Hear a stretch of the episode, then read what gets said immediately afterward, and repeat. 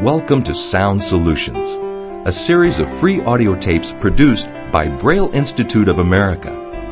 The tape you are listening to and all the others in the series provide practical information to adults and their families who are dealing with sight loss.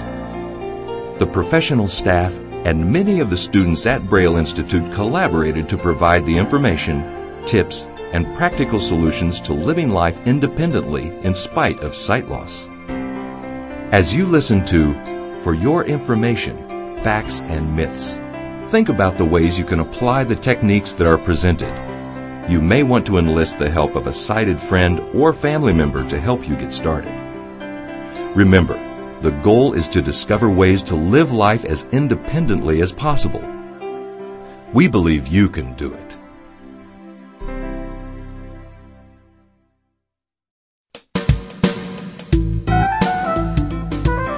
One time I fell off a tall building, so I made myself just go loose and limp so I looked like a dummy. Everybody came running over to me to try to catch me because they thought they could get a free dummy. That's not true. You made that up. So? So it's a lie. Just because I made it up doesn't make it a lie. It could be a myth. It could be a what? A myth! That's stuff that people make up to explain stuff when they don't know too much about some particular stuff. I don't get it. Well, my story was a safety tip for when you fall off a building. What? Well, you don't think I'm a real dummy, do ya? What? Well, you don't think I'm a real dummy, do ya? Well, actually, you kind of had me on that one. A myth. That's stuff that people make up to explain stuff when they don't know too much about some particular stuff. Well said. And there are many myths about blindness which are just stuff that people make up, none of which are particularly helpful. Myth number one. Blind people can't see. The fact is, a great percentage of people who are legally blind do have some degree of vision. For example, if a person is looking at an eye chart and all they can see is the giant E, that person is determined to be legally blind, which means that even with the best corrective lenses, that person can see no more at 20 feet than a person with normal vision can see at 200 feet. That's designated as 2200, normal vision being 2020. 2200 is still a great deal of vision. One can still move around pretty good unaided. And there are certain magnifiers with which some legally blind people can continue to read. Legal blindness also occurs when a person's field of vision is narrowed to 20 degrees or less. In other words, it's like looking down the barrel of a rifle with no side or peripheral vision. And that can be very dangerous because you can see clearly what's immediately in front of you and you could trip and fall. With this, what we call restricted vision, a person can read the small print in the classifieds and then get up and walk into a fire hydrant because it doesn't fall into their little circle of vision. So you can see a person can be legally blind and still retain some functional vision. It may not be much, but it's a bunch compared to none. And the fact is, in a lot of cases, it could get worse. So it's not all black and white. I mean, like day and night, right? Yeah, that's another one of the myths. Blindness is lights on, lights off. It's not that way at all. See, blindness takes different forms. There's glaucoma, which you might not even notice at first because it can happen so gradually. But once you do notice it, the sight you've lost is gone. But glaucoma is treatable and its insidious creeping up on you can be stopped. If it isn't stopped, it can lead to total blindness.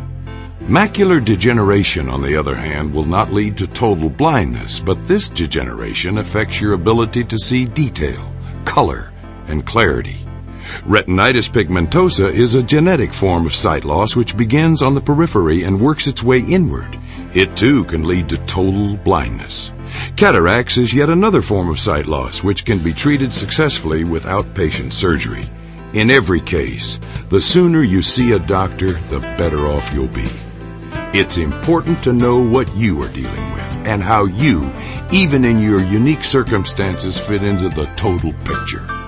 And you have to separate the facts from the myths about blindness because the minute you say something like, oh yeah, but that's not for me, that's for those blind people, you're going to be putting off finding a solution for your particular vision problems. Okay, here's a myth for you. Eating carrots will improve your vision. That's not right, right? It is true that carrots are high in vitamin A, which is essential for sight, but only a small amount is necessary for good vision. Okay, here's another one. Reading in dim light can hurt your eyes. Wrong, right? Reading in dim light can make your eyes tired, but no, it won't really hurt your eyes. In fact, there's no specific eye condition we know of where using your eyes can hurt them. Well, that's all the myths I know, so you better take it from here. Tell me about the German Shepherds. You mean guide dogs, right? But they're not all German Shepherds. Yikes, another myth. I thought all seeing eye dogs were German Shepherds. Well, now that's something else. Seeing Eye Dogs is a brand name. Did you know that? You mean like German Shepherd is a brand? The very first dog guide school in America was called the Seeing Eye. And the dogs trained there, most of which happen to be German Shepherds, are called the Seeing Eye Dogs. The lady that founded that school actually began training dogs in Europe after World War I. And there was an article in the Saturday Evening Post. Morris, listen to this. What? It's, it's in the post. A woman in Switzerland is training dogs to guide blind veterans. She's doing what? She's training dogs to guide men who lost their sight in the war. Dogs. Can they do that? Listen to this. Veterans who are increasingly bitter and frustrated about losing their sight and having to rely on friends or family to lead them around have found a light at the end of a very dark tunnel. Hmm. Men who have had little or no independent travel skills have discovered new freedom thanks to man's best friend and a woman, Mrs. Dorothy Eustis, who is successfully training dogs to act as safe, disciplined, and extremely knowledgeable guides for blind people. In Switzerland. Morris, you can't go to Switzerland. Nancy, I've been blind for three years. And unless you guide me, I can't leave the house. I can't even walk to the mailbox. And if there's the slightest chance that this woman... His name was Morris Frank, and on that very same day he wrote to Mrs. Eustis. She in turn invited him to Switzerland, where he would be trained with a dog guide. Because he didn't have a guide to stay at his side on the ship he took to Europe, he was treated little better than cargo, not allowed to move about without a steward, and locked in his cabin when no steward was available.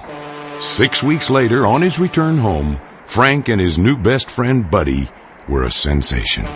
Do you really feel How does he know where you want to go? Can a dog actually be trusted to literally take care of you like that? This one can.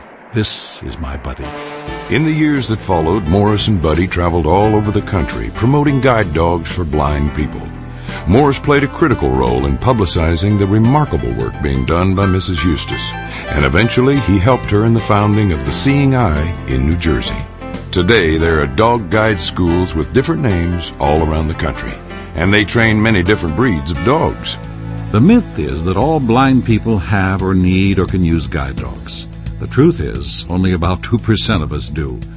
For most people with vision impairment, it may not be the best choice. A person with a good amount of remaining vision, for example, is probably not a candidate at all. And everyone to be accepted for training at a guide dog school has to have learned some travel skills using a white cane. And you have to remember that a guide dog is a working animal, not a pet. The dog does have to be taken care of, and that's not always easy. That's true. Also, there's the inevitability that the dog will die or will be retired. And the emotional commitment you've made to the dog can, well, at that time be truly devastating. But for those who choose them and can use them, it's great. First, though, you have to be trained. Right. You go away for 28 days, where you're matched to a dog. And together, you go through a pretty rigorous training. You'll learn what the dog can and cannot do. You'll learn what you can and cannot expect him to do. Then you go home and apply the training. One critical aspect of that training is you are the driver. Good old Buck will go forward or right or left, but you're the one who has to know where you're going. The dogs can remember commonly traveled routes, but the blind person, if they have any sense at all, is keeping track of where they are. Many people believe dogs can read street signals. Uh-uh. The responsibility to decide when it's appropriate to cross the street is the person's, not the dog's. Matter of fact, the dog is trained to disobey if the situation is unsafe. For example, if the person gives the dog the command to move forward and there's some potentially dangerous obstacle in the way, the dog will refuse to move. He's probably thinking, What are you nuts? and he'll just stand there until you figure out a safer way to go. Good dog, Buck. That's a good story. I like old Buck. You got any more good myths? You've heard that when people lose their sight, their other senses become more acute? Yeah, but that's true. They get like super hearing, don't they? Nope. Not true. At least not totally true. Those who have been blind from birth or early childhood truly do have more acute senses. Studies are being done now to see if those who lose their vision later in life can kind of recircuit the brain to do the same. There's a lady here, Jenny. Jenny's been blind for several years. Well, I'm not sure whether the senses improve or you just pay more attention. Uh, either way, it takes a lot of practice. But today I often find myself saying, did you hear that? Or, uh, do you smell something burning? And as soon as I mention it, the people I'm with will often say, oh yeah, I smell something too. My friends are fully capable of perceiving the same sound or smell. They simply didn't notice the stimulus until it was pointed out. So I think a lot of the super senses idea really boils down to being more aware of the other senses. And when you've trained yourself to pay closer attention, I don't know whether you hear better, but I do know you hear more. Well, I know one thing for sure. Blind people really know how to use the cane. Yes, blind people with white canes is not a myth. It's more of a stereotype. Do you know what a stereotype is? I have a CD player that's a stereotype. That's a different type of stereotype. The word stereotype refers to a kind of a fixed idea that a lot of people have about something which is not completely true. Kinda like a myth, huh? But in this case, there can be some truth to it. A common stereotype about blind people with white canes that you see in movies and on TV is that blind people are never without their canes even in their own homes, in their own yard or office. That is rarely the case, but still on TV there's a guy bumbling around his own room, trying to find his way from the bed to the dresser with his white cane, probing around in front of him. That's the stereotype. Now the truth is, a white cane is a flexible and efficient way to help keep people safe and graceful. The orientation and mobility training available at blind service organizations is for the most part about developing your individual travel skills, and a great deal of that has to do with the many ways to use the white cane. Uh, traveling in unfamiliar areas to identify obstacles, hazards. Crossing the street, the cane helps to communicate in a nonverbal way with drivers. Uh, the cane helps to identify elevation changes like a curb or a step, and texture changes like a smooth path becoming rocky. And of course, simply to let people know you have a vision problem. The traditional white cane was first introduced in the 1920s when a Lions Club in Illinois provided them to people with vision impairment. Today, there are specific techniques which are used universally to help people move about with confidence and assurance after the loss of sight. You got any other good myths? Well, a lot of people think all blind people read Braille. The fact is that only about 10% of blind people ever learn Braille. Something really fascinating, I think, is once you get good at reading Braille, and that just takes practice, but once you get the hang of it, it can become so much like reading that many people who've lost their sight as adults will tell you that after reading Braille for a, a considerable period, their eyes get tired. Isn't that interesting? The greatest blocks to learning Braille, as with many other skills, are not so much physical or intellectual, but emotional. Lack of self-confidence, and the fact that Braille is a symbol of blindness. And there are other options. Large print, which is something you can do yourself. And there are magazines and periodicals published in large print. With a computer, obviously, you can make the print as large as you like. Also, you can get software so that you can hear everything. And talking books, uh, literature, novels, poetry. With talking books, you still have access to the written word, to learning, action, romance, mystery, and to beauty. A lot of people like CCTV, closed circuit television, which provides many options and varieties of control including reversing polarity, making the print white on black. A lot of people like this because the light source is the print itself, which can be very helpful. We're all children with respect to sight loss because we've had no experience. But we have to live with it, so we have to deal with it. If you think that one day you'll wake up and it will be okay, well, probably not. To acknowledge it and accept it is the quickest way to open the doors to independence. The most difficult thing for me as far as acceptance goes is that to this day, I still have a problem making new friends. I mean, sighted friends. I feel that somehow my blindness makes them uncomfortable, and so I'm hesitant to even say hello. The friends that I have tell me I'm being too sensitive in this area, but real or not, I sense discomfort and that can interfere with your ability to communicate. I wear dark glasses a lot and that helps, but it's still something I have to work on. And that's the thing, you see. If you can identify what tasks you have difficulty doing, or things you'd simply like to do, that's where your focus should be. It's about finding a solution for you. It's about getting all those doors open.